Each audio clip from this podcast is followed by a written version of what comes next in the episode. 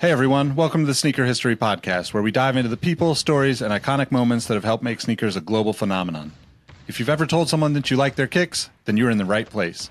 Before we lace up this episode, here's a little teaser for you. Stick around to the end of each episode for the last shot question. It's a chance to test your sneaker knowledge and engage with our community. I've also recently started a newsletter to share my knowledge from nearly two decades of experience working in the footwear industry. You can find the link to that below or go to sneakerhistory.com slash newsletter for a weekly deep dive into the biggest topics in the sneaker business. All right, now that the business is taken care of, grab your favorite pair of kicks and let's get started with the episode.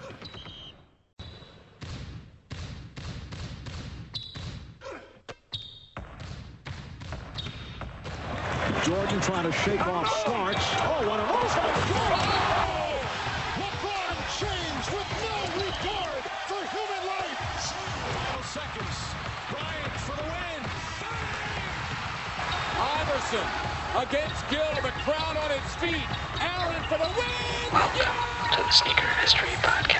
What up, what up? Welcome back to the Sneaker History Podcast. My name is Nick Engvall. I'm with my guys, Mike and Robbie, to talk some kicks. But we're going to do it a little bit different today. So I'm going to just uh, say, how's it going, fellas, and toss it to you guys and let you guys run the show. Yo, man, it's going good, going good. How you doing, Robbie? I thought say, are you doing like a Tom Green show thing where it's like, I'm I'm Tom Green. This is the Tom Green show. I'm gonna talk about Tom Green.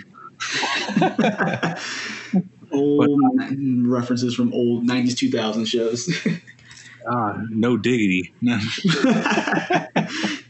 but um, yeah, uh, I'm good. Uh, today we're going to be flipping the mic or flipping the mirror and having Nick look back at his life as we go through the life tale that is Nick Engvall. And two other episodes we went over my past and Mike's past. So we thought it'd be a good opportunity for you to get to know the founder of sneaker history a little bit better. Um, so as you put me on the spot and I had trouble with it, tell us something about yourself, Nick, that doesn't have to do about shoes. Doesn't have to do with shoes. Uh, oh, damn. Right? Tough one. Yeah. Um, Cars.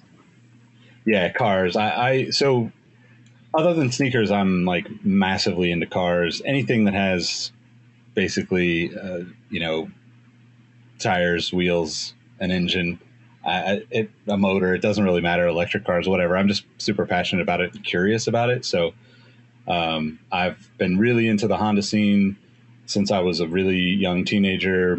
Both my parents, um, my parents got divorced, but both sets of parents, I guess, or both parents ended up having Honda Civics in the 70s, and that kind of just set the course for uh, like our whole family is really into Hondas. So um, if you're into Hondas, I have two 92 Acura Integra GSRs, which is the first time that we got uh, the dual overhead cam VTEC motors here in the in the United States. So they're pretty special to me. Uh, one's one's red and one's white, and I've got almost probably as many car parts in storage as I do uh, sneakers. So I'm I'm basically a hoarder. That's that's what I, I should just say. I, if something you didn't know about me. If you didn't know, I'm completely a hoarder. So Huh, you're an alternator and some Adidas superstars, you know. Let me get the grease off of those for you real fast. I'm sorry about that.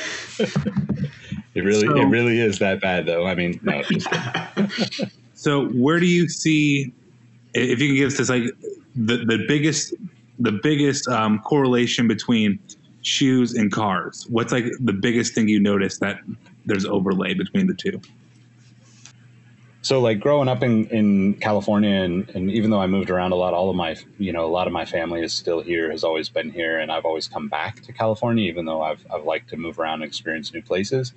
But it's just such a, uh, you know, a, a way to be unique, an individual, a way to feel like you're, you're doing something, you know, to, to be, different than everyone, but at the same time, it's just this great way to connect with people and make friends. And you know, um, some of my like best friends for the past, you know, I'm I'm 40 years old, and for the past 20 something years, you know, guys that I met when I was 18, 19 years old, I met because I was wearing a very specific T-shirt back in the day. If anybody remembers, I love racing, the Pacific Rim tees that they sold with like the um, little Civics on them and CRXs and stuff. I got a job. Uh, used to work in the like on cars doing like stereos, alarms, electronics, all sorts of different stuff. But I got a job and um, you know, kind of like first day at that job, working. You know, I was selling car stereos at that time, and I kind of came into the job wearing that T-shirt, and a bunch of the dudes were like, "Wait, you know, like, especially because I'm white, right? Like, they didn't realize, you know, they don't think of it. It's like, so it was, it just turned into like, you know, lifelong friendships. You know, like these guys have been like my brothers since since then. So um, it's a very similar thing. You know, there's a lot of crossover, and you know, if uh, if you know. Um, Barry that runs uh, United Kicks. He's one of those guys that kind of from the Bay Area came up in the same era, about my age, and there's so much crossover in it. So you were always having conversations about both these things with your friends, and and you know both of these passions kind of overlap so much that it's almost like you had friends that came in from one, like maybe one one of your buddies was a car guy but came in and then became a sneaker dude because he was around us all the time and, and we were talking about both of them or vice versa, right? You come in, you know, on the sneaker side and then next thing you know, you're, you're, you know, buying cars and fixing up your cars and going to car shows with, with all these same, same people. So uh, very similar, I guess, uh, passions. Man, I was waiting for you to say that you, you know, worked in a car shop. You met a group of friends and started knocking off 18 wheelers. I'm like, I think Nick's life was the uh, premise of Fast and the Furious for a second. I mean, I definitely I, so so I don't condone any kind of street racing. I'm I'm, uh, I'm not I'm I'm really not into you know drag racing. I'm really into like road racing type stuff. Um, my you know I've I've built a couple of cars you know for, for my brother to to race. I'm not like a it's kind of like with sneakers. Like I'm not like the the the guy that's like I want to go drive and I want to be the face of this. Um, it's more like I see it as a very cool business, a very cool marketing opportunity, a way to, you know, bring attention to things that you're passionate about in in really challenging, but you know, like good challenging kind of ways. Yeah. Um, so, you know, for me, it was never really about like going out and racing people. I mean, I definitely went to my share of street races back in the day, and um, you know, thankfully didn't get into too much trouble. but you know, I think once once you got to a certain point and you realized you could do things, and for me, always wanting to like be on the business side, like do things, you know, that supported everyone's passion legally. You know, I think that that really changed my perspective on what I should be doing in the car world.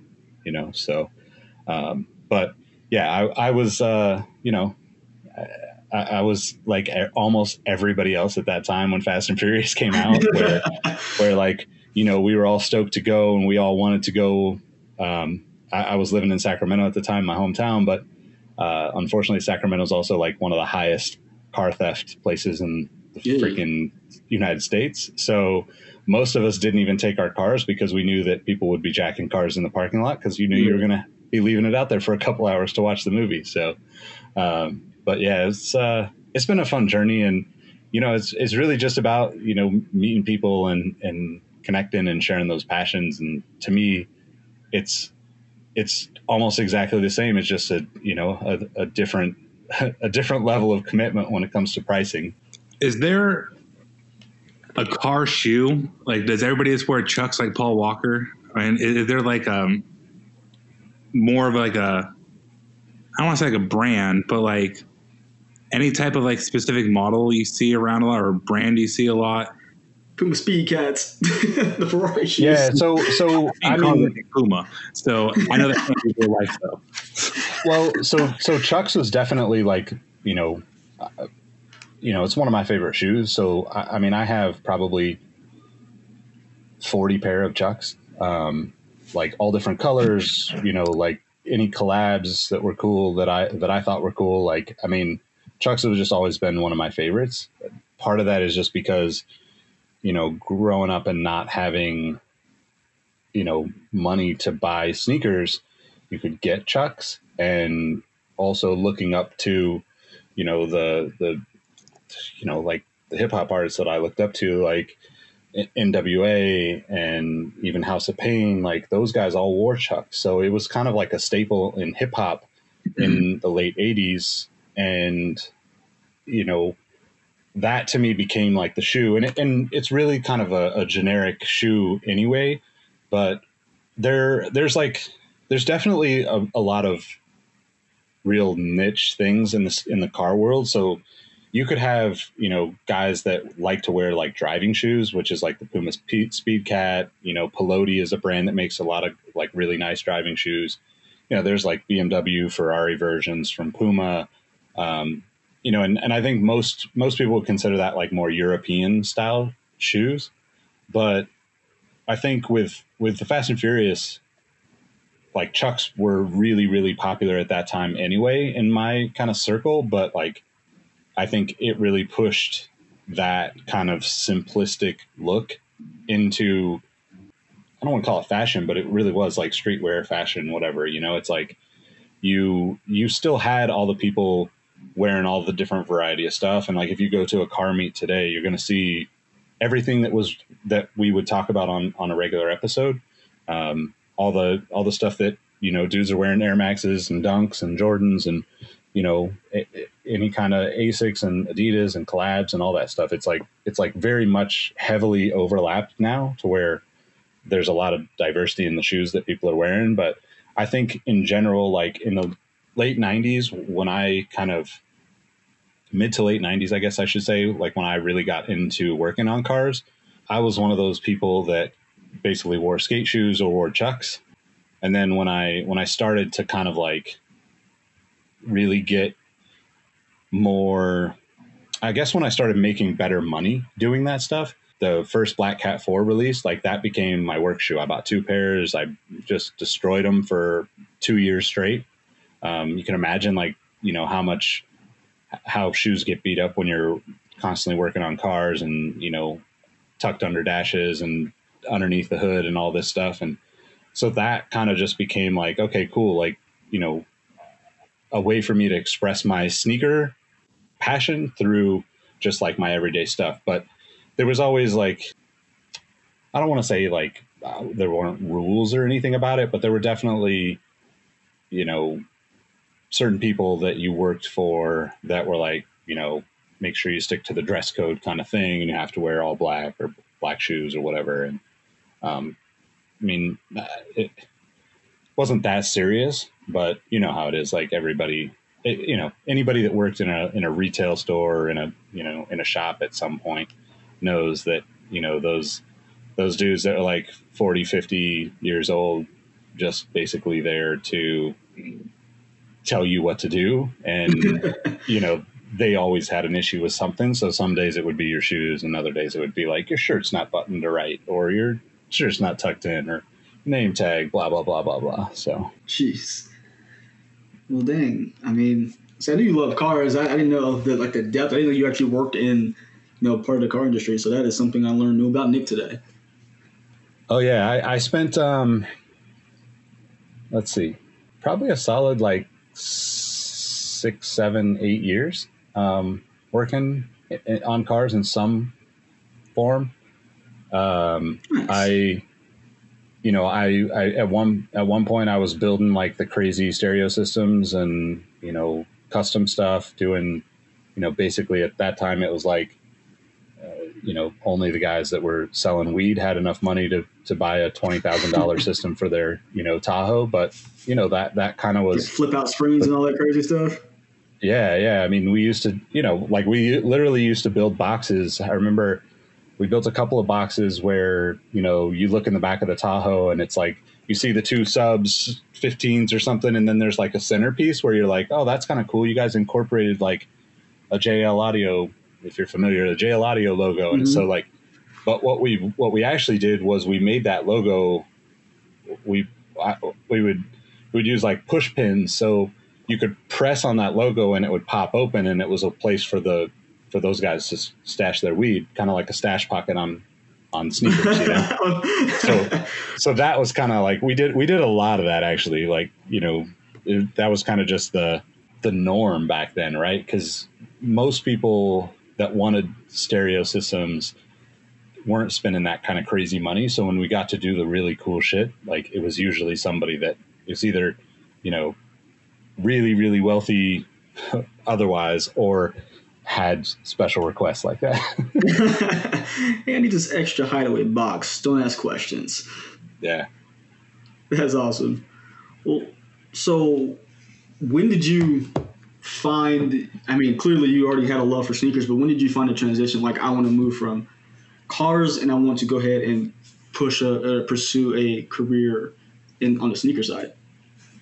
I guess I'll go back a little bit before that. So after like working on cars for quite a while, I ended up getting a job doing sales for AT and T, and you know you made really good money, commission, all that kind of stuff, and you worked out of one of those like back then it was like it's retail, but it's like half office retail kind of. It's like very, it's very you know unique kind of setup, and now the stores are are similar to that, but I approached it differently. So I I basically was like I'm going to go get like a hundred phone deal with somebody working for the state of California or, you know, the c- county or some business. So I would go after like massive level stuff.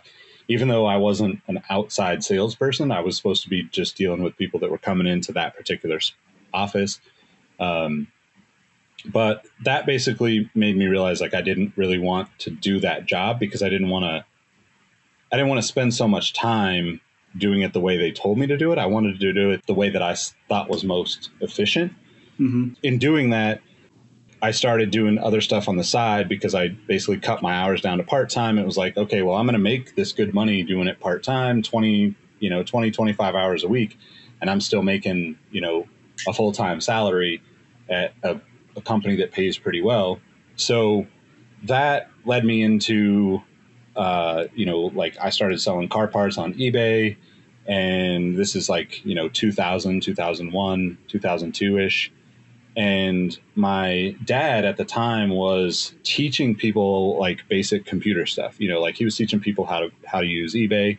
He actually was a partner with ebay where he you know was like a certified educator for them for a while. So we went to different oh, places dang. and and taught. We went to like these conventions put on by ebay. So it was a cool learning experience for me and sneakers was always a part of my ebay thing you know just searching and i didn't really sell stuff I would get rid of stuff occasionally if I wasn't wearing it, but most of the time I was just looking for stuff. And unfortunately, my dad had a seizure, and in California, they take away your license if you have a seizure. So his license got suspended for a year, and he basically asked me to help him with his business.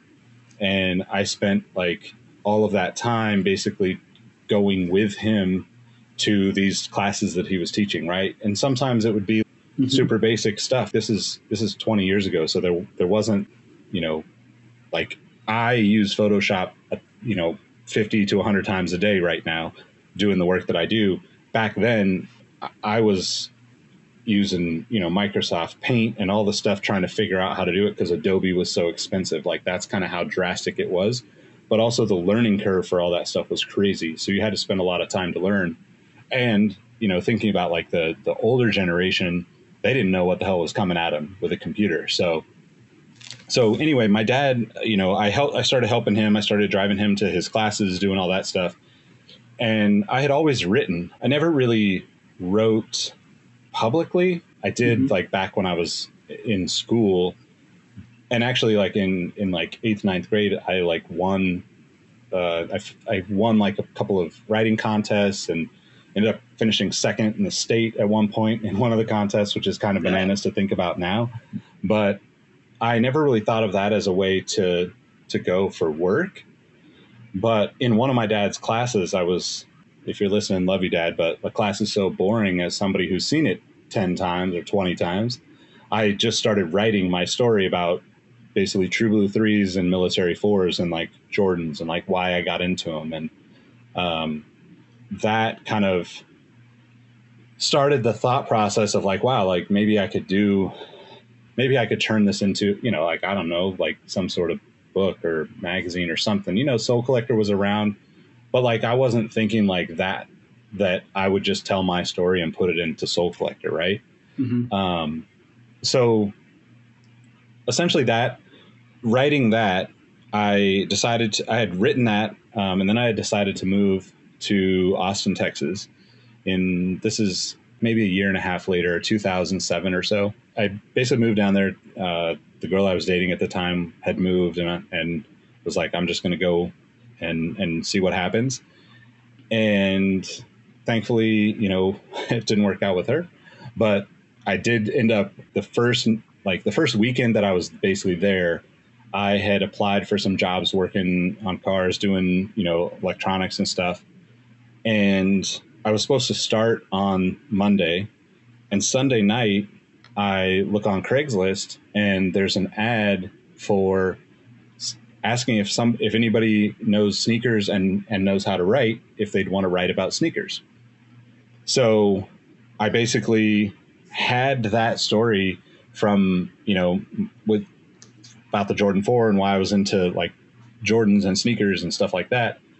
But it wasn't finished. It was like, you know, it was like three, four pages long, but it wasn't, I hadn't, I hadn't gotten into it, you know, like I'm long winded when I get really deep into the stories. and I didn't really know what I was doing with that anyway. So it was like, okay, well, I'm just going to send this to them. What's even crazier is I, I only took like, like basically one bag and my backpack.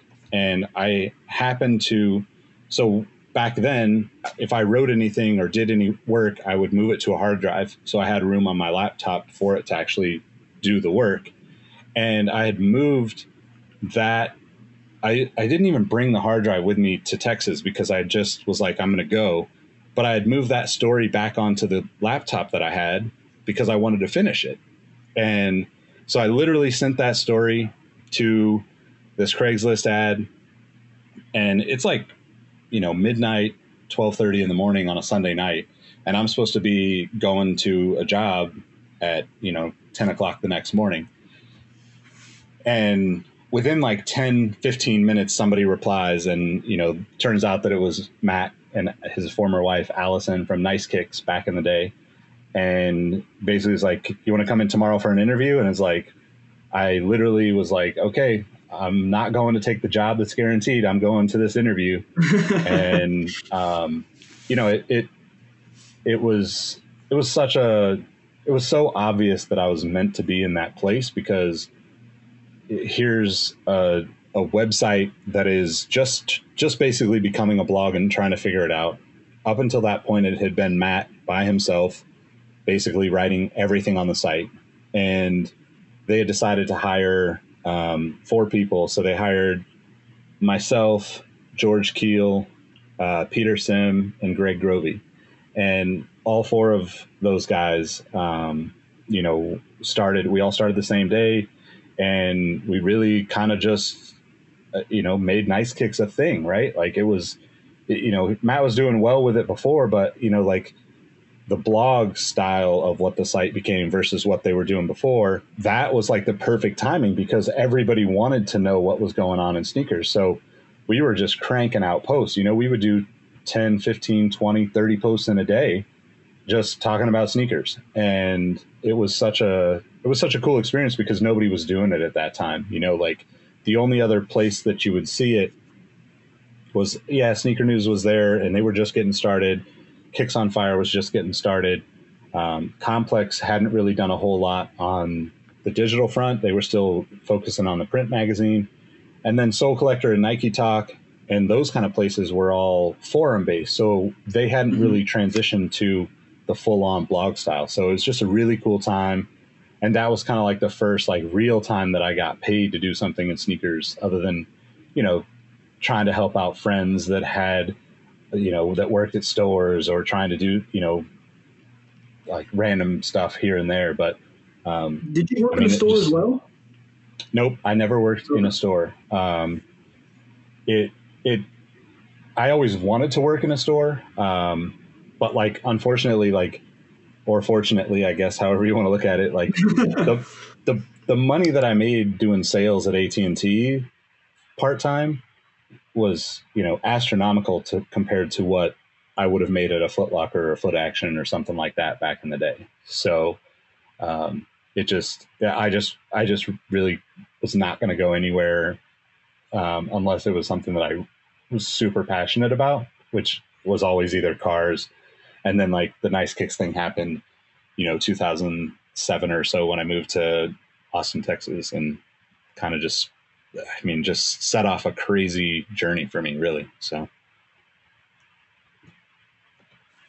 Can we do the Michael Jordan Last Dance thing, and and we'll we'll pop back into this time. But there's a, a question we've all answered that we forgot to ask you. Um, so let's let's rewind it probably about 15, 20 years from there, and let's go back to like what was the first like Nick shoe, like first real pair of sneakers Nick had, and then we'll come back and we'll get the post nice kicks. All right. So uh, the first, I guess, real pair of shoes. So I had um, a pair of. Uh, so in basically seventh grade, um, my my brother and I would draw sneakers all the time, like from like way back, like back to like third, fourth grade, talking like the original like we were obsessed with the Air Max 90 and the Huarache. Like to this day, both of us, like those are two of our favorite shoes, um, respectively. And, and we would draw them all the time. We would draw our versions of them, like how we would make them the next time around, blah, blah, blah. So I always had a $30 budget for sneakers for year, right? So we would basically go to, you know, Payless, Mervyn's, any of those like more discounted retailers – and never really got brand name shoes.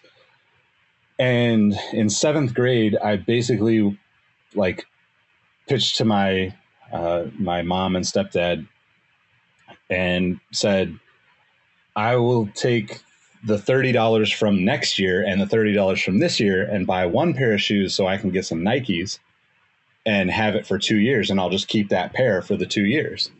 You know, my parents, I I mean, I'm thankful that they let me do it, but they probably were like, "Kid, you're an idiot, man! Like you're gonna burn through these shoes and they're gonna stink and like the whole, no air, like all that stuff." But they let me do it. Um, so I got a pair of uh, is the Nike uh, Ultra Force and like this white with gray and blue color.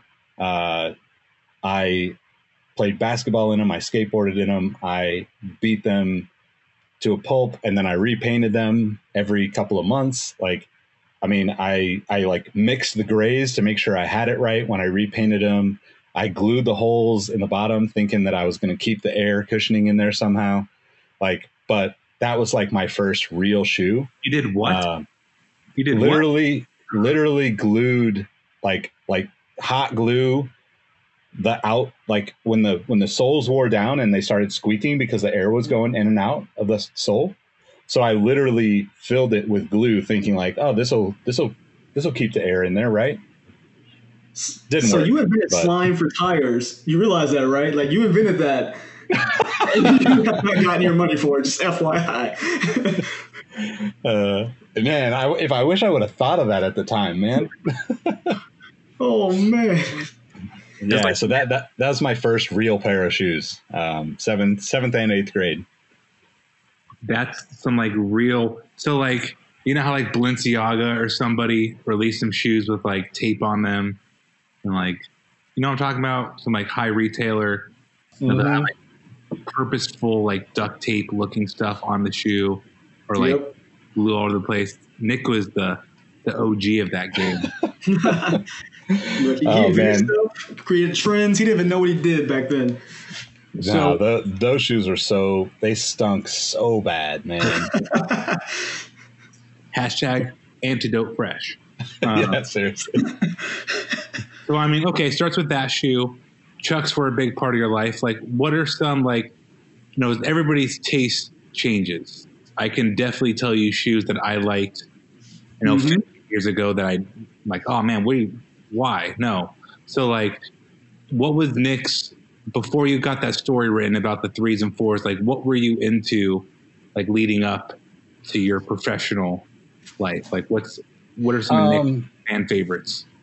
So I, yeah, I always had Chucks. Um, I I always loved Stan Smiths. Um, those were always like close to being able to afford them. So as soon as I started like doing side jobs, shoveling snow, mowing lawns, doing yard work, all that stuff, like that would be one of the shoes that I would kind of always have. Um, I almost always have a fresh pair of Stan Smiths. Um, the the Nike Air Lambaste we've talked about. Um, you know, like the takedown of the Go LWP. Um, the Nike Air Gone is another one that was like my kind of first, one of my first few like purchases once I started working. So I, I started working pretty young. Like I was doing side jobs at like 12, 13.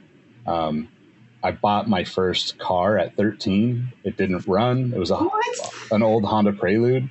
Um, and yeah, like I, my, I mean, we, my stepdad, like, you know, was super supportive and was like, you know, I, I, I had saved up money and, you know, it was, it was a terrible idea, but I, I couldn't figure out how to get it running. Like the crazy vacuum lines in the early '80s and all the emissions and stuff. Like it just didn't work out, and it and it ended up having like a bunch of rust on it too. But it was like I got it. Uh, I want to say I know I, we paid 150 bucks for it. Uh, you know, m- thankfully my my stepdad helped me tow it. You know, had like a pickup back then, and um, you know, just like that was one of my like things. So I worked. I did a lot of landscaping work when I was like 13, 14, 15 because one of my brothers, uh, like grade school teachers, owned a landscaping company. Mhm. And so that kind of, you know, kept me out of trouble, but also gave me like a taste of having money to spend on my own. And my first pair of Jordans is the Air Jordan 9, Charcoal 9. You know, that was like, that was like a big decision for me because I worked basically all summer and that was a shoe I wanted to, to like wear going back to going to school and, and, you know, freshman year or whatever. And I remember specifically going in and that the tens are already out, but the the nine was on sale, and the the carnivore was also on sale.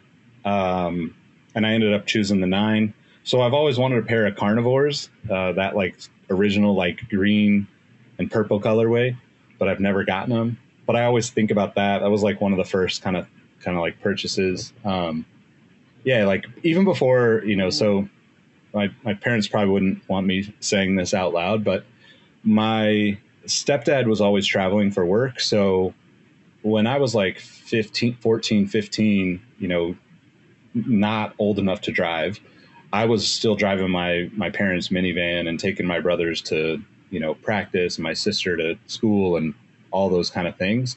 Um, running grocery like running to get groceries. Like, I, I mean, I don't condone this; it's illegal. Blah blah blah. But you know, you got to do what you got to do when when you know the family needs help. So uh, that that kind of turned into me doing a lot of different like work. So on top of the landscaping and all of that kind of stuff, my very first like I guess real job where I got a check and not cash um, was umpiring little league games at like 15 years old.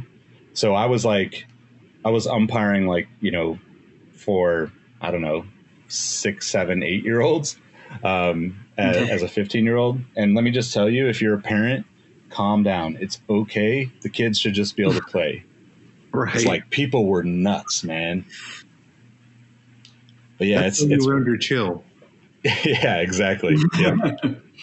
but yeah, I mean, honestly, sneakers just they it was one of those things where it was perfect timing, right? I think being a little bit older than you guys, the the pressure of of wanting all that stuff was a little bit different.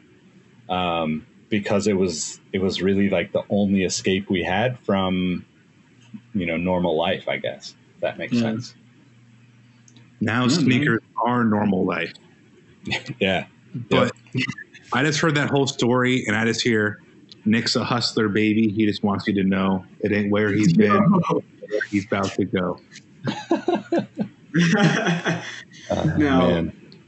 we talked about the you know kind of like your first shoes that got you in, but I, we all want to know when did you get your first pair of questions? What what start what set you off on this trajectory of getting every question known to man?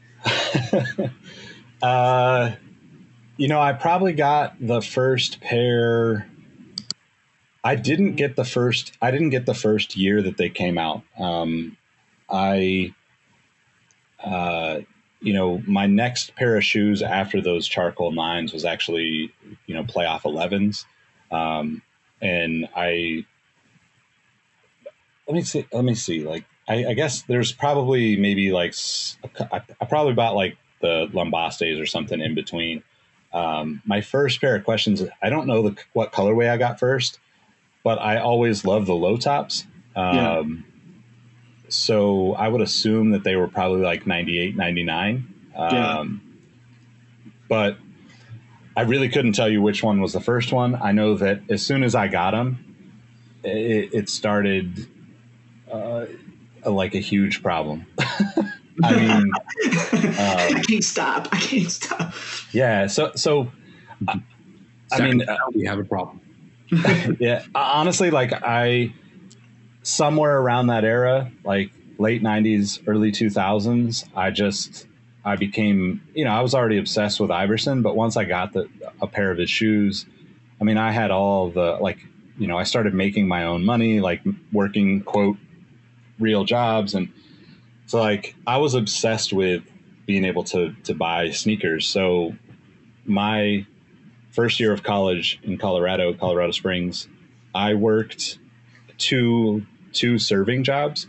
Um, I, I was able to schedule all of my classes on a, on Monday. So I went to school from seven in the morning till nine o'clock at night on Mondays, and then I worked a serving job during the day during the week, and then I worked I bus tables at night, and then I did you know busing and serving over the weekend too. So I worked at a steakhouse and then at a Pizza Hut and when did you like, go to class? You, I only went to class on Monday. So like all my classes were long. So it was like instead oh, of going okay. twice a week, you would go for like two hours and 20 yeah, minutes. Yeah, yeah.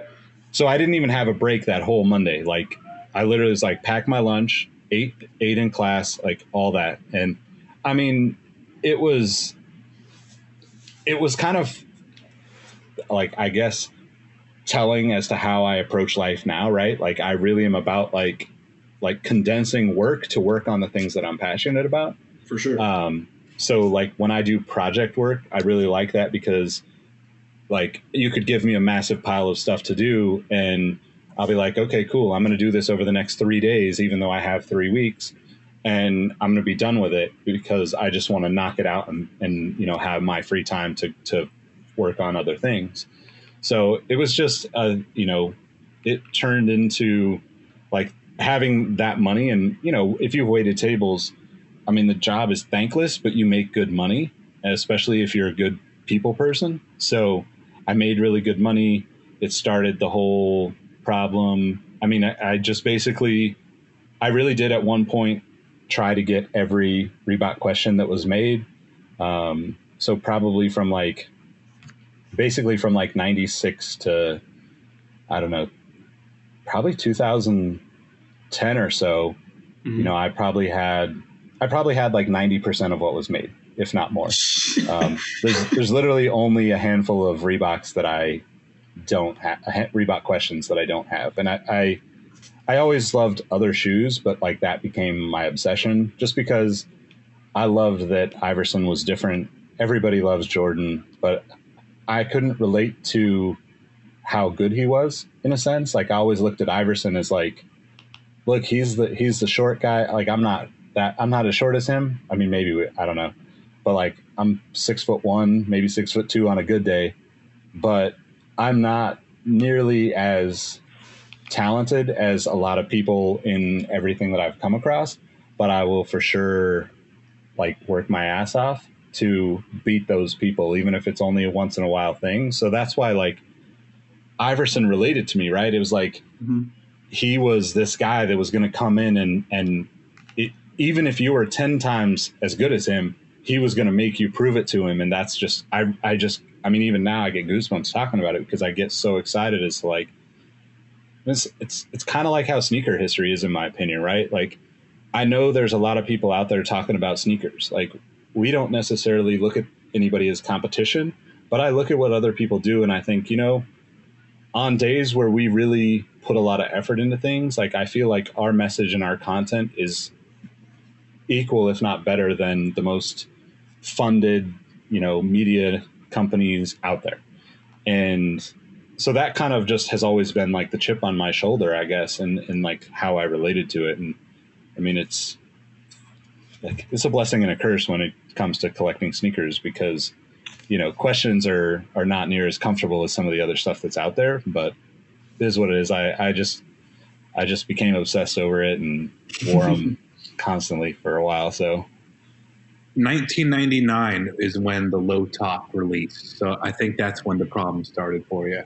Yeah, probably, probably. And then, and then, you know, once it's just one of those things where once you, when you haven't had something, and then once you figure out a way to have the money to have it, you just go so hard to get more of it. You know, I think like a lot of us can relate to that with sneakers where, you know, our parents didn't have the money to be buying us, you know, a crazy amount of shoes or even some, you know, expensive shoes like and once you realize that you know there are other people that kind of understand your drive to be able to want that and do that for yourself it becomes that much more you become that much more passionate about it so A word like when I ran up like six thousand dollars in credit card debt when I was like 20, yeah exactly 27. It was like buying every shoe.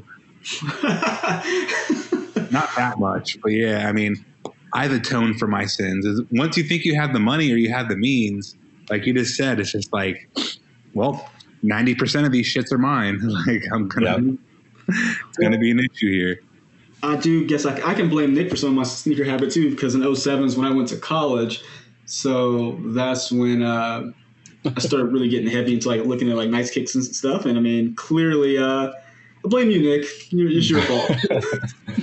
yeah so i mean so i, I worked at nice kicks um, about a year maybe a year and a half um, and i went through some craziness with the girl that i moved to texas with and i ended up like texas has a weird law where if you're on a lease you have to have both people uh, like okay terminating the lease or changing the lease. So even though we broke up and I wasn't living in the, the condo that we were renting, uh, I was still having to pay my portion of the rent legally. So, but I was also paying for another place to live because I need a place to live away from her. um, so it was like a crazy time. And, you know, eventually I was just like, okay, I've had, you know, Texas has had Austin. I've had my time in Austin. I'm ready to go back to California. And that's actually, I think like 2008 or nine um, is when I first moved to LA. And that kind of turned into um, a little bit of drama with Nice Kicks because after I moved a couple months later, Nick DePaula, you know, I was I was in the Sole Collector forums all the time, Nike Talk all the time, but Nick saw uh, that I, I, saw some like conversation that I was having on the forums that I wasn't working at Nice Kicks anymore, and was like, "Hey, do you want to write for Sole Collector?" And I was like, "Hell yeah, this is like the dream," you know. Um, I, I I mean, I, I looked up to Russ Bengtson and Slam Kicks, you know, like I wanted to write about sneakers. Once I realized it was a, a possibility and started to do it with with you know Nice Kicks, I mean it's funny, like me and, and George Keel and Peter Sim and Greg Grovey would always just be like, man, look at this stuff. Like we're basically getting paid to do what we love and we get to play basketball in all these shoes. Like, you know, it's, it's just such a crazy, surreal thing. And then for me, taking that one step further was like, how do I get to write for the magazine? And, um, you know, thankfully, like they offered me a job.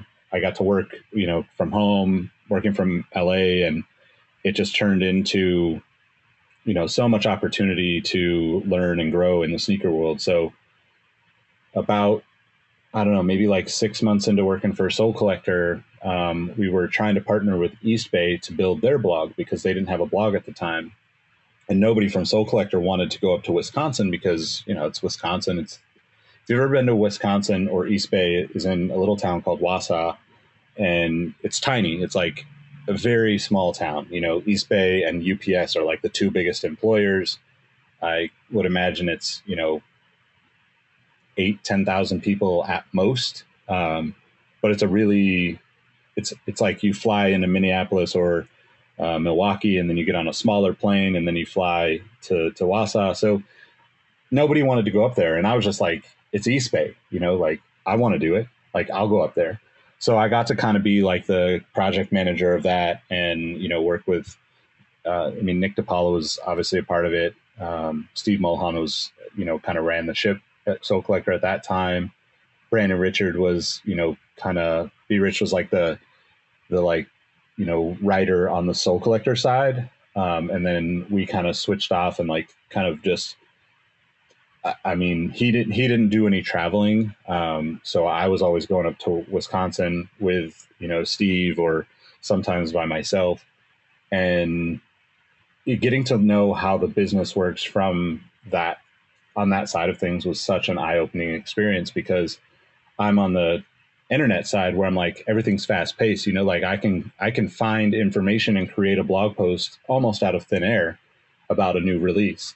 Where Eastbay is like, well, we do this in batches. We're gonna buy, you know, this. It's gonna come in six months or nine months, and blah blah blah.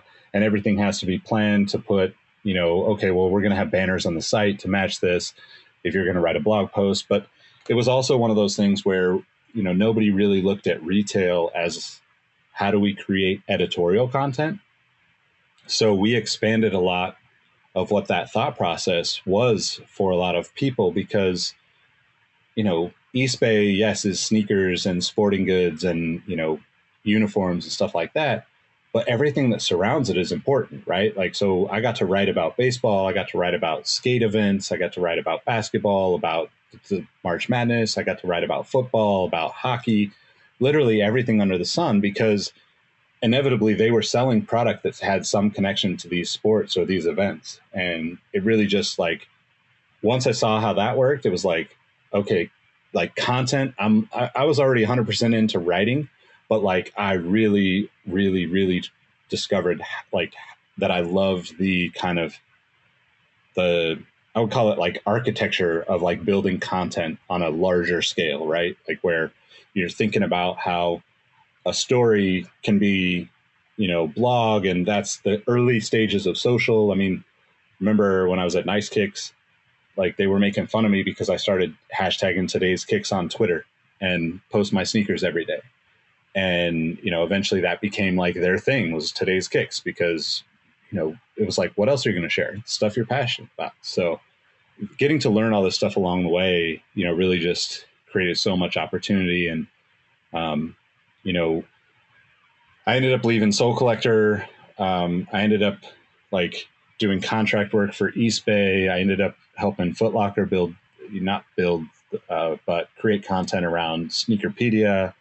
Um, that kind of was the first I I wanted to build something like Sneakerpedia before it existed, and that was kind of like okay, like this would be cool to be a part of and work on. And sneaker history was kind of in the back of my mind at that point, um, but but I hadn't really done anything and you know like published a site or made any. I mean, I don't even think we were using Instagram back then because it's like 2012 or 13 or something. Um, but it it made me just realize that like I wanted to have something independent that was not um I guess like like not controlled by the the advertising dollars, right? Because at the end of the day, whether it's Eastbay or Sole Collector or not, you know, not so much Nice Kicks because they were like more of a fresh um, start, but like Complex, you know, like after after a while, um, I had just kind of been doing contract work and freelancing, and Russ Bengtson uh, was like looking to hire somebody at, at Complex. So I went to Complex, um, moved to New York for a couple of years, and man, I mean, like we didn't even have like Complex Sneakers Twitter or Instagram. Like I started the, I remember like starting those accounts from scratch. You know, like it was it was so it was so new, right? They were creating content on complex.com, but you know, this is still all a part of like the main complex feed of of social stuff. So um, at that point, you know, once we started to like divvy up where the content was going, you know, we, I mean, we we we did like just ridiculous amounts of page views. I mean, so many people saw what we were doing, and and that really, you know, was a crazy experience for me because about two months into being there, you know, I had gotten hired as like an associate editor, which is, you know, uh, in the hierarchy of like what an actual like publication looks like. That's a kind of, it's like, it's like one step above being an intern, right? It's like you're getting paid, but you're still doing a lot of a lot of like research, a lot of grunt work. It's not it's not like a you know you're the cool writer dude.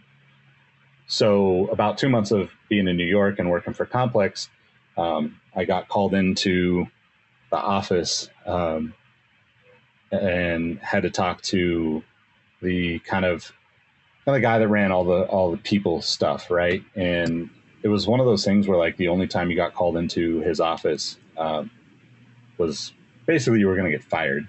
So I had moved to New York thinking, and I'm thinking like, oh shit, I fucked up. Like, what's going on? And they were like, basically, we want you to manage the sneaker complex sneaker stuff. Dang. And um, that was like one of the hardest situations I've ever dealt with because I didn't feel qualified to be, you know, like Russ Bengtson's boss, and I would never consider myself that. But it was my responsibility to make sure that all of the content that he was creating, manage all of the freelancers, all of the, you know, stuff that like the interns that we had were doing. It that became my responsibility. And so, you know, Russ and I had a great relationship, but that like put a little bit of a strain on it for a short amount of time, but I think once we both realized like I was I was more analytical and more you know I guess in a, in a sense like thinking more business and strategy versus like Russ is still to this day I think the best writer when it comes to sneakers and basketball like the way that he puts things together you know is is just like I want to be able to write like that and you know, part of this was really a struggle too because taking that job meant that I would write less. So like, you know, a lot of the stuff that we did back then, you know, I I didn't necessarily get to write the stories, but like I would have the ideas and give it to, you know, somebody like we had, you know, Brandon Edler wrote for us back then and um, you know, one of my buddies, Dexter Gordon, was a was an intern for a while, and you know, like guys like Nick Schoenberger, like we had a lot of different variety in like the way that people consume sneakers, which was really a beautiful thing. And I think that also turned into me being obsessed with working with every brand and having shoes from every brand, as opposed to just like the ones that I liked. Because I wanted to, I wanted to be able to, to, I wanted you to know as a, as someone who read my stuff that, or my team's stuff, that if I'm telling you that this is the best running shoe on the market or the best basketball shoe on the market, that you know that I went and tried all of those shitty shoes to get to that point.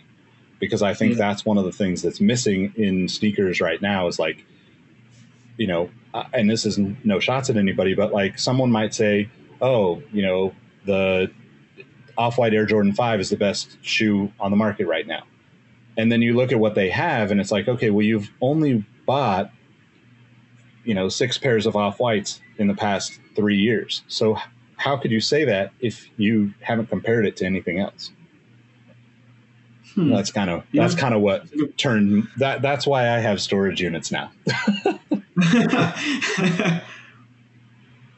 that's awesome, man. Like, yeah, it makes a lot of sense. I mean, that's differ- differentiates you from everyone else. Like, hey, I'm not just gonna go for, all right, I'm not just gonna go for the hype thing, but I'm gonna give you everything in between. So that's, I mean, I think that's what we do as a whole a good job with on the website and on the podcast. So I think that still sets us aside from a lot of people because hype still kind of you know rules conversation and we actually give people, hey, this is this, this is that. So I appreciate you bringing that along with you to, to sneaker history when you started that. Yeah, I do too, and that's I'll echo it again, but that's really kind of what sets us apart.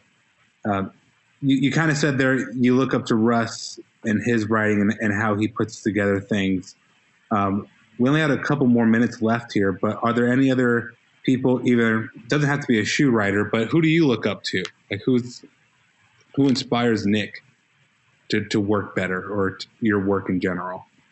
Uh, I mean, I think like I would definitely, yeah, Russ is on that list. You know, Joe LaPuma, as much as he is seen as just like this, um, you know, kind of like talking head of sneaker shopping, you know, his story, his work ethic is, uh, uh, you know, is you know unmatched. Um, and you know, starting as an intern at Complex and working, you know, for free for however long until you get to actually get a job and then you know pushing through and like being able to create all these things is is you know admirable to to be able to call him a friend and you know be able to talk to him about some of the stuff that goes on in this whole crazy world. Um you know i think you know cousteau jacques slade is the other person that comes to mind. He you know is one of my best friends. But his his work ethic and his commitment to you know just you know if you haven't listened to that episode of the podcast just listen you know like his story and his his passion for it and his just nonstop work is just like absolutely inspiring to me even you know even outside of sneakers you know like the, the amount of work that he puts in is just like mind blowing and um, yeah i mean I think those are the people kind of close to this space. Um, there's probably a lot of other people out there, but we can get into that another time, maybe. Well, then, did you have any more questions for him, Robbie? No, Well, then it looks like we have to drop him uh, in the hot seat like we were at the end. Like, give us your top five grails, man. All right. Uh, so I don't know if if it's possible to say that these are grails every day because I I feel like for me grails change, eh, like depending on the weather. Um, but the uh, I, I had I, I put down a small list and the first the first couple are just more honorable mention. So uh, all eyes on me, Fila Grant Hill uh, two or Grant Hill ninety six. Um, a lot of people don't know that that shoe released. It released in Japan, and I'm I would say that you know Tupac is probably the closest thing to Jesus in my life um, in terms of like how I learned how to grow up and my relationship with my mom, my friends, everything. Even even going back to like writing, like I started writing poetry because I found out that Tupac wrote poetry. Like that, it- you know, this is like whatever 12, 13 year old Nick, like kind of figuring out how to how to grow up. But um, that shoe was like incredibly important to me. Uh, the House of Pain, Adidas Campus 80s, uh, another honorable mention, released in like 2009. I ended up getting I ended up getting the shoes because one of the sales reps from Adidas created a Twitter account that was called uh, Addy Special Ops, where he would hunt down shoes for people that couldn't find them. This is this is like way before Adidas even had like a corporate, real corporate Twitter, probably. Um, and he ended up getting me a pair of shoes from some random store. They had to ship them to him in Portland, and then he shipped them to me in Austin, Texas, which was just unreal. Um, I'm a big House of Pain fan, so like that was like a that was like an amazing moment. But um, next, okay, top five. This this order might might not be correct, but um, I would say the Michael Schumacher Nike Zoom Air Zoom Turf. Um, most people know the shoe as a Barry Sanders shoe. In '97, Michael Schumacher, the Formula One driver for Ferrari, was signed with Nike. So they made him a version. It's got his autograph stitched into the to the strap across the foot. Um, that's that's one of them. The Air Jordan Three Black Cement is probably you know, I'm I'm more a fan of the True Blue typically, but the Black Cement is the shoe that I end up wearing more often than most shoes at this point. Um, the Sole Collector, so the Under Armour Bloodline. Um, this is like 2000, probably 2011 when I was at Sole Collector. We did a collaboration with Under Armour. I wouldn't normally put an Under Armour shoe on a list like this, but this shoe is beautiful. It also has my initials and some details around Sacramento because me and Nick DePaula are both from Sacramento, and it's the it's called the Sole Collector Path. So it has all the people that worked for Sole Collector through the years are acknowledged in some way on that shoe.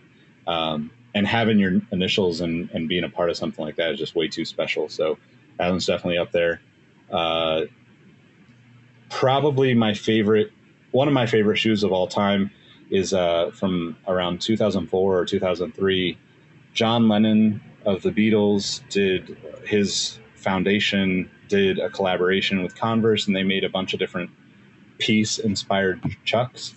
Um, so I have a Converse Chuck Taylors, and it has peace in like 30 different languages written on it. Um, that's definitely one of my favorite shoes of all time. And then uh, the last one, number one on my list, would be the Reebok Question uh, Pearlized Blue Toes. Just it's too classic. I could pick all sorts of different colorways of the questions, but that shoe to me is just like that and the all white lows. I, I could wear either of those and be good like any day of the week. So that would, that would be my number one. Nice. I mean, that's a it's a pretty uh, diverse list. I think we are, did pretty good at picking diverse lists as a whole. So I like it, man. Very Nick. I was just thinking like Yeah. new, rare, not rare, a little bit of everything. Yeah, I mean, I, thinking about it, I was just like, man, there's so many shoes that I want to put on here. Like, but another one that I, I I didn't put on there, but would be for sure would be like the S Koston one, um, or the Mm. Lakai version of it, like when he was with Lakai in between his years with S and Nike.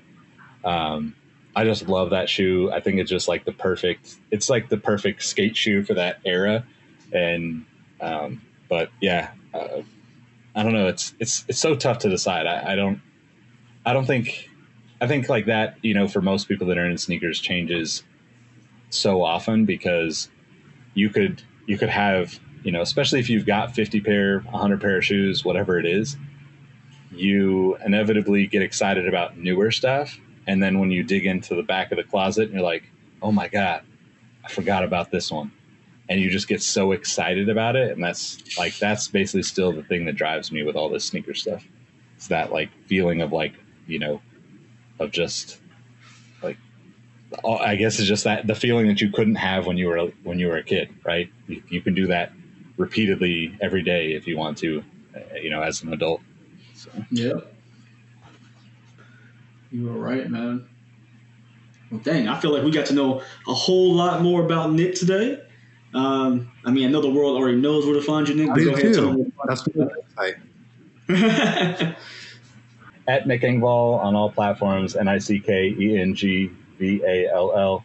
Um, but yeah, just follow at Sneaker History on all the platforms, and uh, thanks for listening. I mean, I, I just I just appreciate everybody supporting the podcast, man. It's been so awesome to to see how many people are listening on a regular basis and to to hear all the feedback. If you have feedback or questions or want to chop it up about sneakers, you know, like I'm as as Robbie said uh, in previous episode, I'm not I'm not quick to respond, but I, I will, and I love talking to you guys about it. Everybody out there talking about it, you know, it's just like it's just very.